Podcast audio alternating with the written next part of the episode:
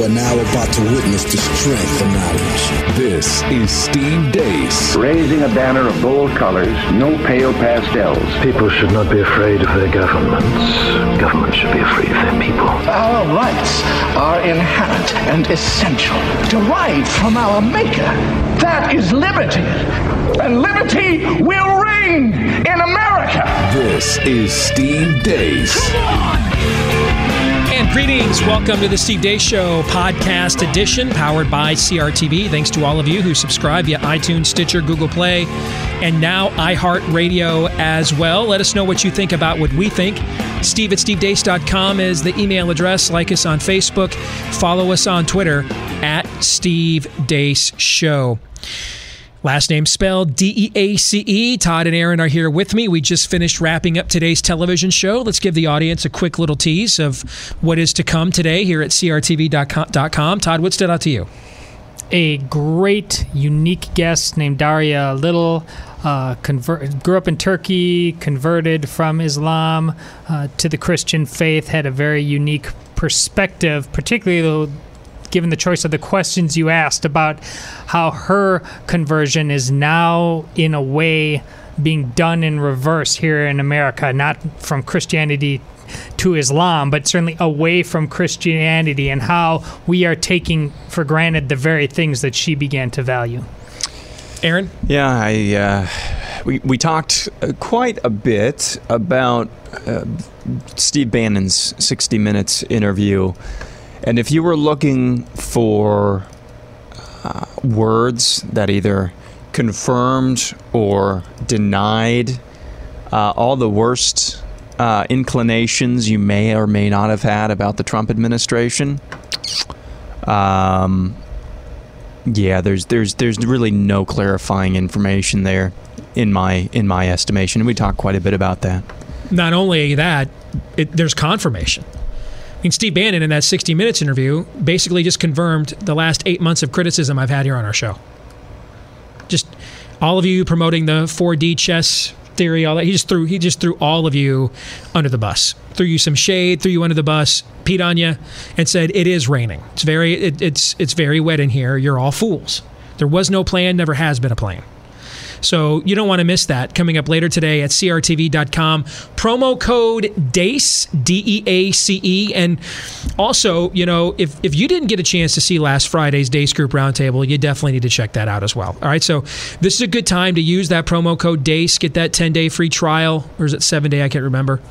Um, it's uh, seven days, I believe. It's seven day free trial, but it's there's a ten dollar a month option. There you go. I get the numbers wrong all the time. I forget. So uh, you can do this month to month. You can try it, and after a week, you're like, you know what, you guys all suck. Cancel, and we won't charge you anything at all. But I got to believe between us, Levin, Crowder, and Malkin, somebody's worth ten bucks a month, right? So check it out. CRTV.com. Use that promo code DEACE. All right, today is the. Um, 16th anniversary of 9 11. And what I wanted to do for our podcast today is I wanted to start, I want us to go around the room, and I'm going to start with you, Aaron. And I want each of us to share where we were at that moment, what our reactions were when we first heard that this was going on, um, how it shaped our lives going forward and how we see the world and where we think American culture is 16 years after. Can we do that? Yeah. Yep. All right, Aaron, I'm going to start with you.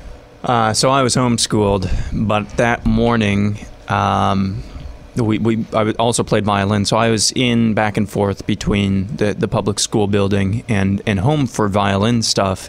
And we had a group lesson uh, that morning, and it was about I think it was like eight thirty, something like that, in the morning where, when we had this group lesson, and uh, and we got done with that. And I would uh, once I would get done with that, I'd I'd go um, sit out um, outside the school um, and wait for my mom or somebody to come pick me up. And usually uh, she or whoever was pretty prompt in getting there. but I waited and I waited. I was I was young. I mean, this was 2001. I would have been eight years old. I waited, waited, waited, waited. I thought mom had forgotten me, or I thought, you know, what is going on here? And finally, uh, she came up, and I don't I don't remember exactly how long, but it, you know, it to an eight year old, it, seemed like hours. It was probably, you know, only 15 minutes, half an hour, or something like that. And she uh, she came up and she had the radio on. And she, on the way back, told me that uh, a plane had hit the tower, uh, the towers. Uh, and I said, "Where?" Because I thought, "Oh, in Des Moines or something," you know, something like that. I was, I was an eight. My world was pretty small as an eight-year-old kid. Mm-hmm. And she said, "No, in New York." And I thought, "There's, there's." That was the first moment, like you know, not everything's going to be okay here. You know, mm-hmm. that's the first moment where there was kind of an existential fear in in my life. And I remember going home and. Um, you know, we, we all tried to do our school, but we couldn't. The TV was on the whole day, uh, for almost the whole day. I think my mom made us turn it off uh, late afternoon. Uh, and that's really, we, we've we talk about wanting our kids, and I don't have kids yet, so I'm I'm kind of talking at my butt here. We want to talk. We we talk about wanting to keep our kids for a certain amount of time innocent and in a bubble as far as to the realities of the of the world. You know, they, they, at some point they need to to learn things and grow up. But for a generation, my generation of kids, that I think in a lot of ways um, ruined an innocence of an entire generation mm. uh, very early. And that's that's maybe that's maybe one of the uh, aside from from the wars and everything that's maybe one of the lasting things that 9/11 did. But here we are a generation uh, well not a generation but 16 years later and culture as a whole seems to be living in a completely different universe than it was on September 12th, 2001, and the week following. Especially on college campuses, especially in academia. There have been very few lessons learned, in my estimation, from 9 11. In fact, in fact, it seems to be going the opposite direction. Instead of saying that there are some people who are evil, there are some cultures who are less superior, just aren't, they're just pretty crappy altogether. Instead of learning that lesson and taking the necessary steps and and acting like we learned a lesson. We in fact gone the opposite direction. We're now embracing all those crappy cultures. We're saying that the nobody's evil; they're just victims of capitalism in the West or what have you from the West. It's I, I still remember that day vividly. I still remember the aftermath fairly vividly. But here we are 16 years later, and instead of learning lessons, we seem to have begun go, going in the opposite direction where we're racing towards more moments like what we had. And that is an indication of either divine judgment or that we're just a stiff necked people, or both. Probably both. Todd? Well, I remember um, my wife uh, caught the news first. Uh, we were both in our apartment, and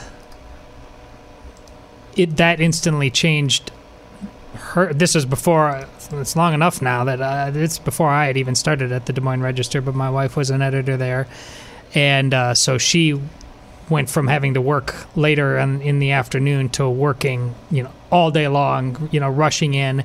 And the stories from her talking about really the most incredible you know, you have these moments. We talked about this last week about what can happen in hard times.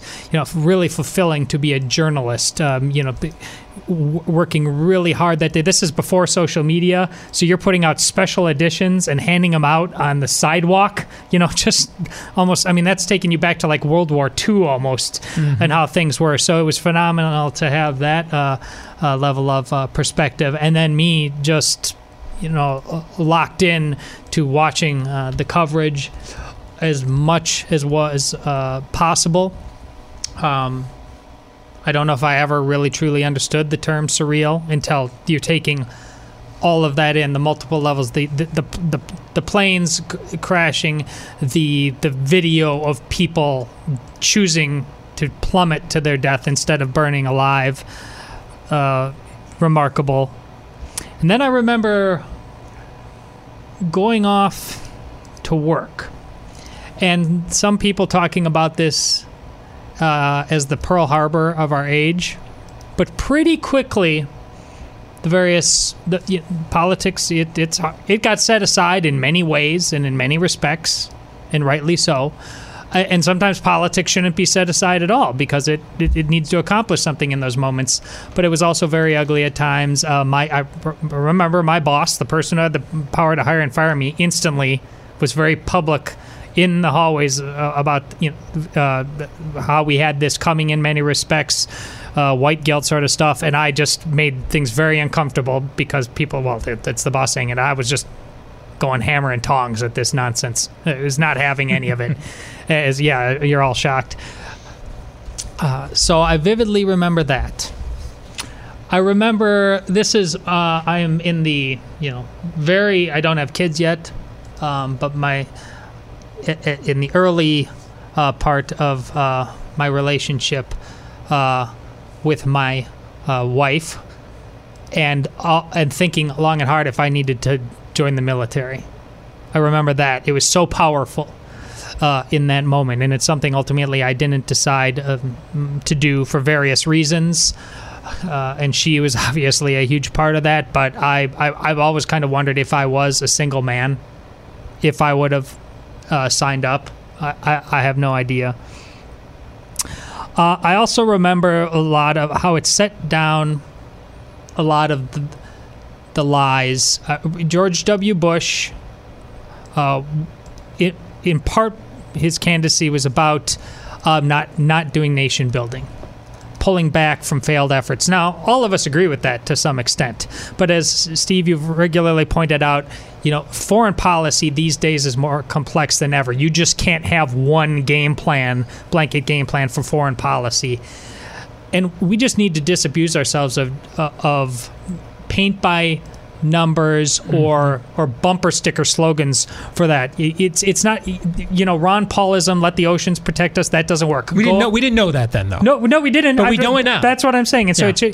it that doesn't work. Nor does you know going over and fight every battle. You need to be realistic about what Islam is or what North Korea is.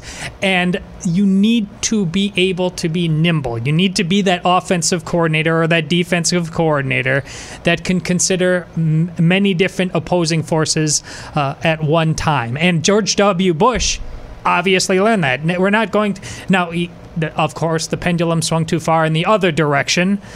It's hard. It's it's not easy doing this thing, but that that was a learning uh, curve for me. Also, learning at that time about, and Aaron uh, hit on this, learning about progressivism.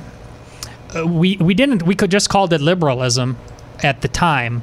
Uh, but we, we and we had basically what we knew as Americans about Islam had mostly to do with the Israeli-Palestinian conflict, and growing up, Steve, you and I remember the occasional that didn't uh, happen, but there were um, plane hijackings where you know on the tarmacs and things like that, uh, that and other planes were uh, crashed. But the, now that it became more all encompassing and the degree to which over time bit by bit that as liberalism transitioned fully into progressivism and that they aligned themselves with what Aaron was talking about a, a, a, religion so virulent against the West that no matter how many warm fuzzies they got, they would still be killed in the street by them for what they believed in. And we still do this to this day.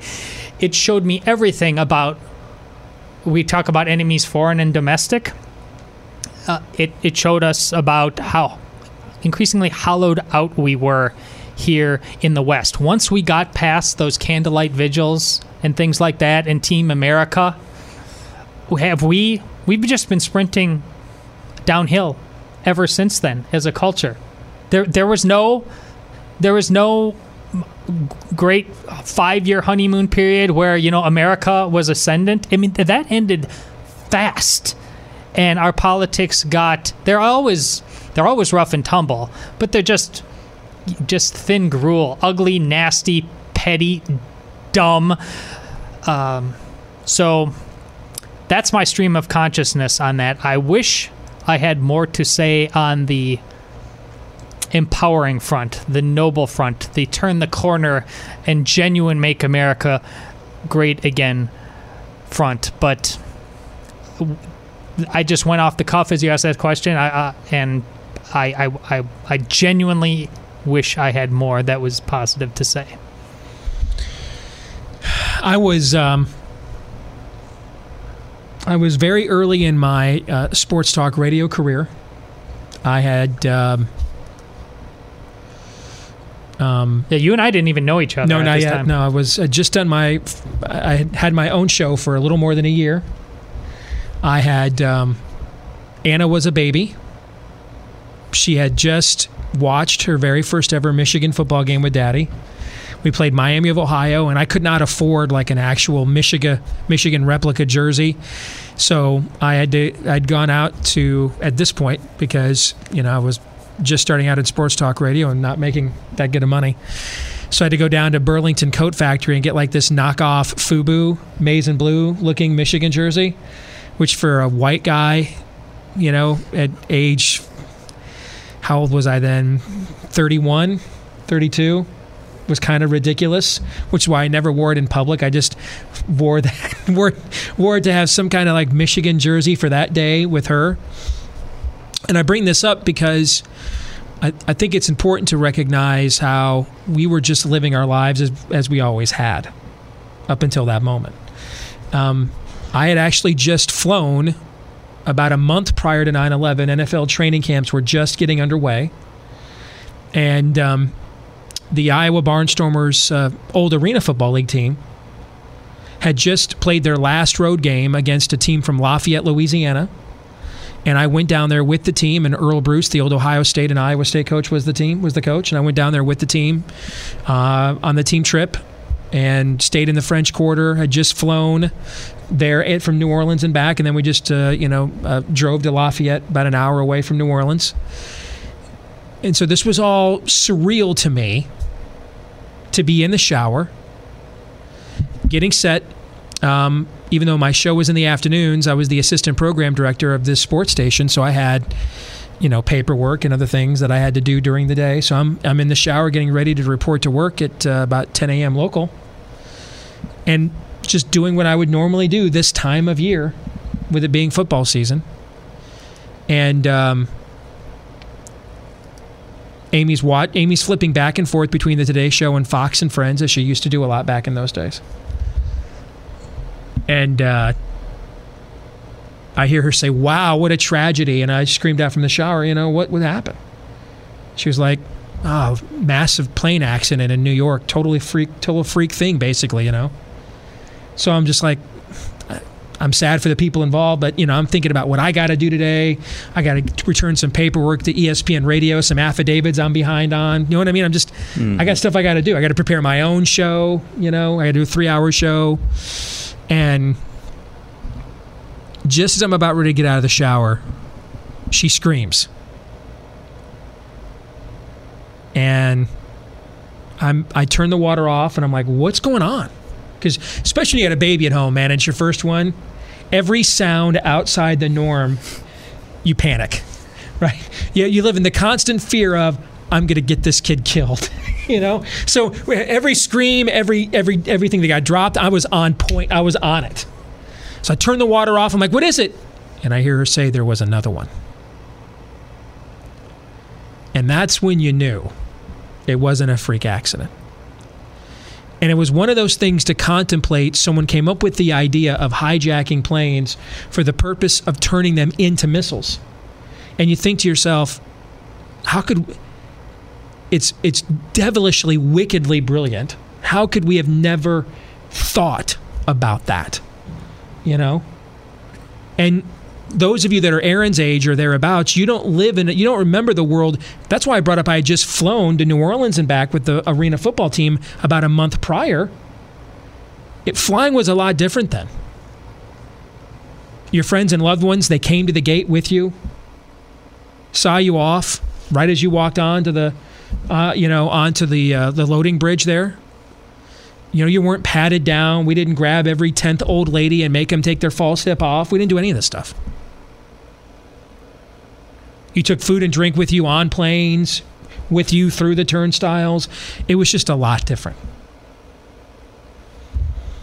And without knowing the full scope, I knew right then this is going to be a Pearl Harbor kind of event. Something bad has really happened here. And so I've got to get in to the station. Amy's freaked out. You know, you can't go in. We don't know what's going on. I mean, there could be a this could be like a nuclear holocaust. It could be a nine stage event. We don't know. You know, um, and we had not had a successful attack on U.S. mainland soil since Pearl Harbor but I've I've got to get in there. I've got a job to do, which is more important now because we may have to switch over, and I'm in charge of all of that. I remember driving in, and the station's on the other side of town, and listening to the headlines, and nothing at that moment seemed too fantastical. Like that, like whatever the theories that were being posited were, nothing seemed like it was out of bounds. Nothing made you come on, man. No point, because you had already crossed the Rubicon. Alice had already seen through the looking glass at that moment there. And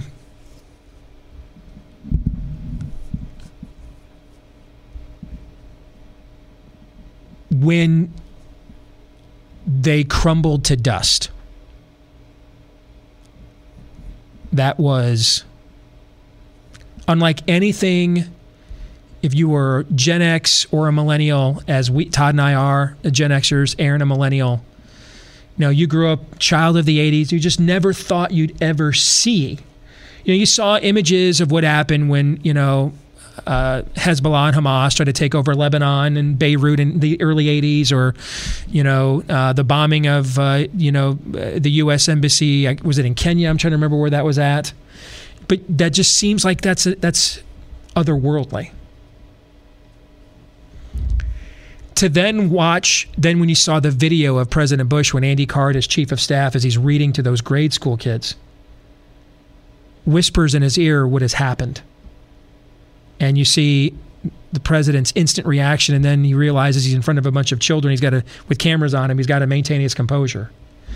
And the security protocols that you hear about in movies, where the VP and the president have to be in different look, to see this actually going down in real time Um, it was. I think were you the one that used the word surreal? Yeah. I mean, it, it was an out of body experience. Having conversations with my wife, like end of life conversations, because again, you don't know what the next step is, what the next stage is, and um, we had just started attending a local church. I mean, we had just started. It had only been a couple of weeks. And mainly because, you know, I look back on it now and I can see this was, you know, this was essentially God wooing me. But at that point in my life, I was just like, Hillary, the one thing Hillary Clinton's right about is it could take a village to raise this kid with me as her dad. You know, so we got to get some better friends, some a network of people, you know, around us uh, to provide her the infrastructure that I'm not capable of providing as her father.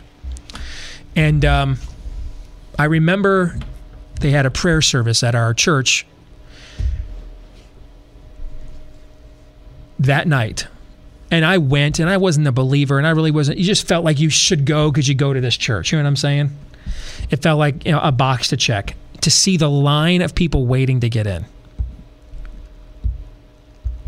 And you know, it would be about almost another two years before I would really take this conversion seriously.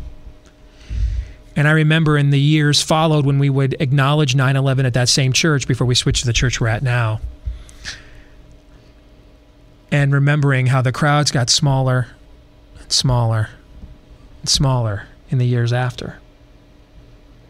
And we go back to what we were before.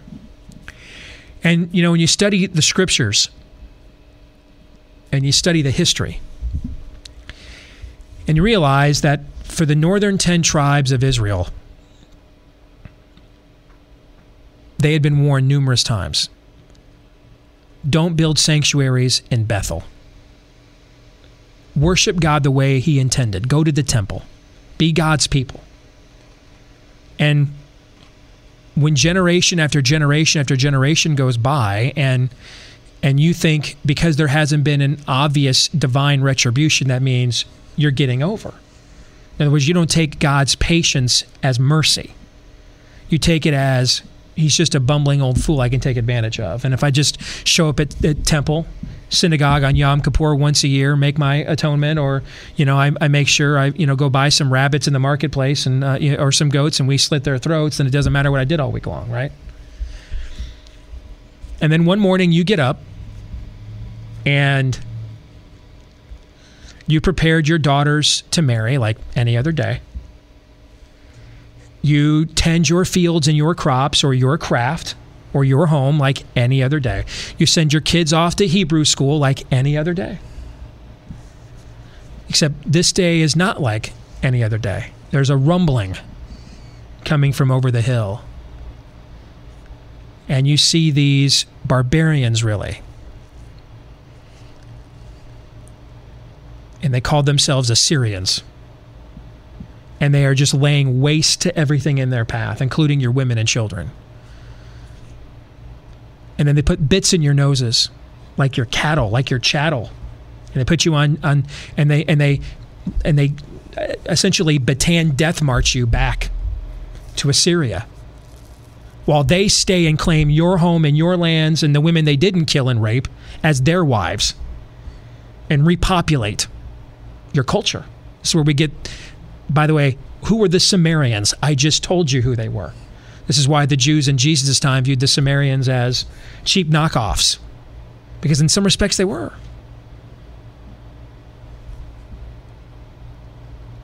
But that was a day like any other day. Years later, we go to the southern kingdom, which, which was supposedly the faithful one. Day like any other day send your daughters off to get married, you tend your crops, your craft, your home, send your children off to Hebrew school, but this is not like any other day. Because that commotion outside the city gate is a man named Nebuchadnezzar. He's come to lay siege to your civilization, and by the time he is done, you will eat your own filth for food. You will drink your own urine for water And because your government refuses to accept God's justice, what will happen is when Nebuchadnezzar finally has his victory, he will call your king out with his royal court, including his wife and his children. And in front of this king, he will kill them all. And then the la- next thing he will do is pluck that king's eyes out so that the last thing he ever saw with his own eyes was the death of his wife and kids and then take a lot of your best and brightest back with them to Babylon, which is where we pick up the story of Daniel and his three friends. Then there was a day in Rome, which is supposedly the capital now of Christendom. It has gone from being Christianity's enemy to essentially its apostle since the time of Constantine.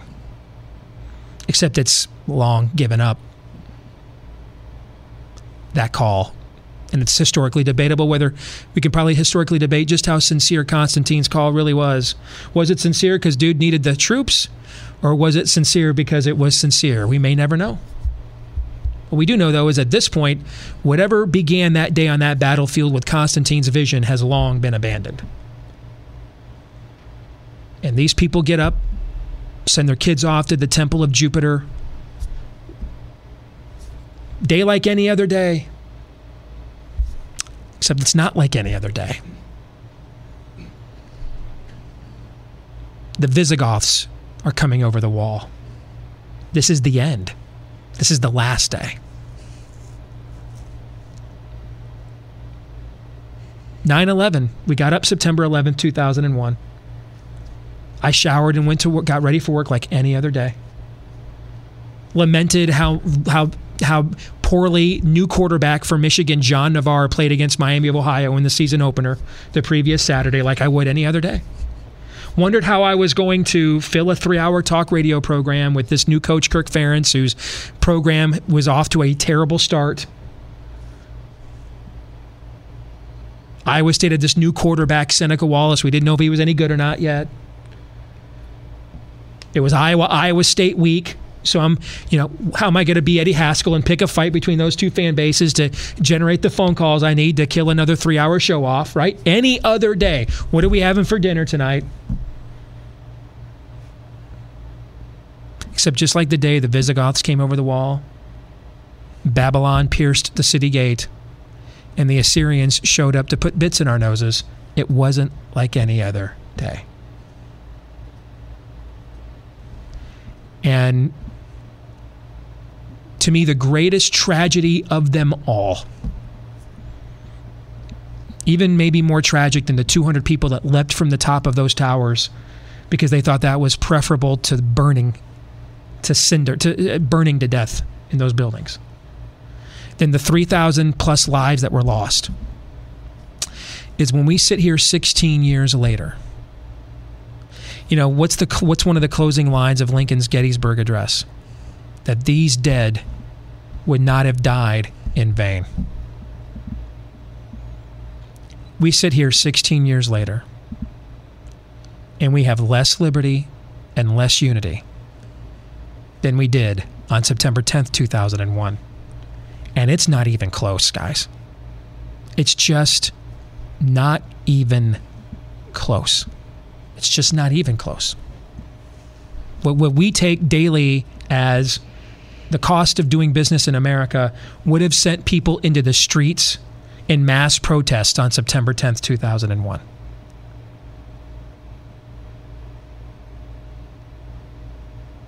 We are less unified, we have less liberty than we did before that day. So we can use hashtag never forget, never again, all we want.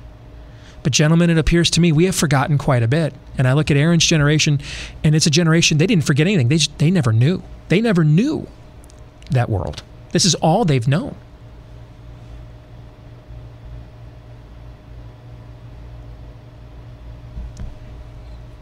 we are not in Kansas anymore, Toto. In some respects, even though we have killed untold hundreds of thousands of these wannabe martyrs, we have given them their wish. And then when they closed their eyes, they woke up in a really warm place called hell, realizing this isn't the deal, this isn't the bargain I was sold. But we have given how many untold thousands upon hundreds of thousands of martyrs in the last 16 years? We've given them what they wanted, haven't we? But in many respects, when you look at the liberty that we have voluntarily given away and continue to give away, when you look at the division we have in our culture, in some respects, in eternity, their bargain did not pay off because they're all in hell now. But in this life, they got over. we didn't create a greatest greatest generation after 9/11.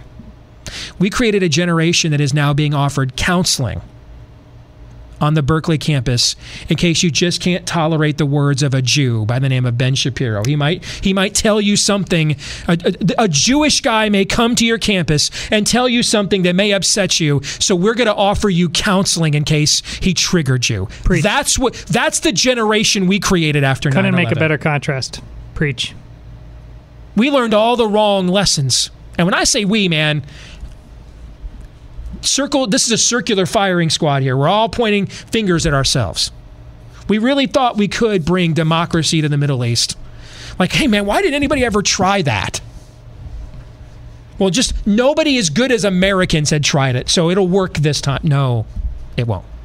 We ended up making the same mistake. Now, we are not a new Israel. We're not even an archetype. There's only been there's only been two covenant people of God in human history. One the people of Israel, the other the church of Jesus Christ, and that's it. We are not a covenant people of God, but we mirrored some of that covenantal language in our own founding, meaning God did not make covenant with us, we sought to make covenant with him. We sought to look down through history and see what has God cursed and blessed through history, and let's put our own poor man's version of that on the map called these United States and see if we can create a place where people can truly be free. And we didn't always do it well and we didn't always do it right, but we but it, we did do it with the help and aid of providence. But we have made the classic mistake the, the Jewish people made in the time of, of covenant Israel. See, they ultimately believed they were special, so they were chosen. As opposed to understanding, they were chosen, and that's why they're special. And this is why John the Baptist looks at those Jewish leaders in the first century and says, Give me, you can retire permanently your sons of Abraham talk. For God could take these stones and turn them into sons of Abraham. You're not special because you're sons of Abraham. Meaning, Abraham believed and it was credited to him righteousness. He didn't do anything to earn the title of Father Abraham, he was chosen this man named Abram, wandering aimlessly in Mesopotamia, is chosen by God. And now he's special because he's been chosen. We did this mistake ourselves. We will do what the British Empire could not, and all these other colonial efforts of Europe could not do. We will subdue the Middle East by giving them democracy. Because we're Americans and we're special. We're not special. We're exceptional and that's not the same thing. Lots of people that aren't special or people that aren't even good are exceptional. How many exceptional actors are there that are moral reprobates? How many exceptional athletes are there that go home and slap their wives and girlfriends around and have nine baby mamas? One of them will play running back for the New Orleans Saints tonight, Adrian Peterson. There's a lot of exceptional people that aren't special, that aren't good. We have conflated that terminology. We think exceptional means that we're special. No. The acknowledgement that we're not special, that we're nothing other, other than the king without the, the providential aid of the King of Heaven is what made us exceptional. It's what made us overcome all of our deficiencies, our blights, our blind spots, our immoralities, our hypocrisies. We've made the same mistake Old Testament Israel made. And that's why, since 9 11, we have less liberty and less unity. And it will only get worse. To me, the Islamic radicals are idiots, not just because what they believe is a demonic lie from hell where they will all burn forever if they don't repent, but because their, their services aren't required. They're not needed. We live in a day and age where we won't let our high school football coaches pray in Jesus' name over a loudspeaker before a game or when a kid gets hurt on the field. But on Monday, if the teacher wants to take him to mosque for a field trip, then it's assalamu alaikum. They have won the long game. They don't need to strap any more bombs to their chests. We hate ourselves. We do. We are self loathing. We hate ourselves more than they could hate us. We have taken the term Puritans the very people who founded this country, who half of them died, they put their women and children on rickety boat to come here to establish a kingdom in the name of Jesus Christ. Right there in their charter, that's what they wrote. And we have now turned that legacy into a pejorative that we used to insult one another with. Well, you're a Puritan. You're one of those purists. You're puritanical. All they did was found the greatest country that's ever been permitted on God's green earth. And we now use them as a put down. No. The Islamists cannot hate us more than we hate ourselves. They are wasting their lives. Go blow somebody else up.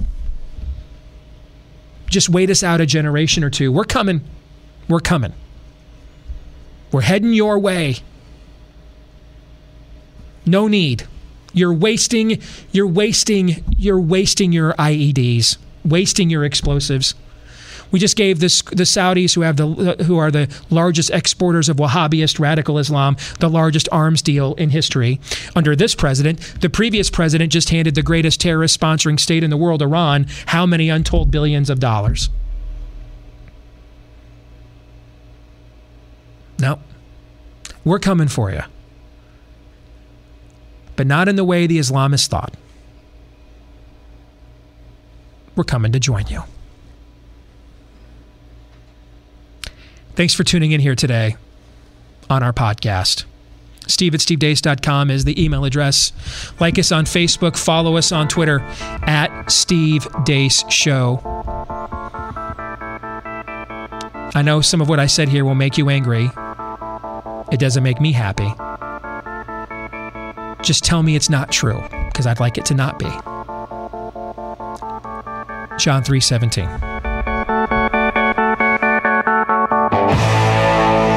This is Steve Deace. I like you.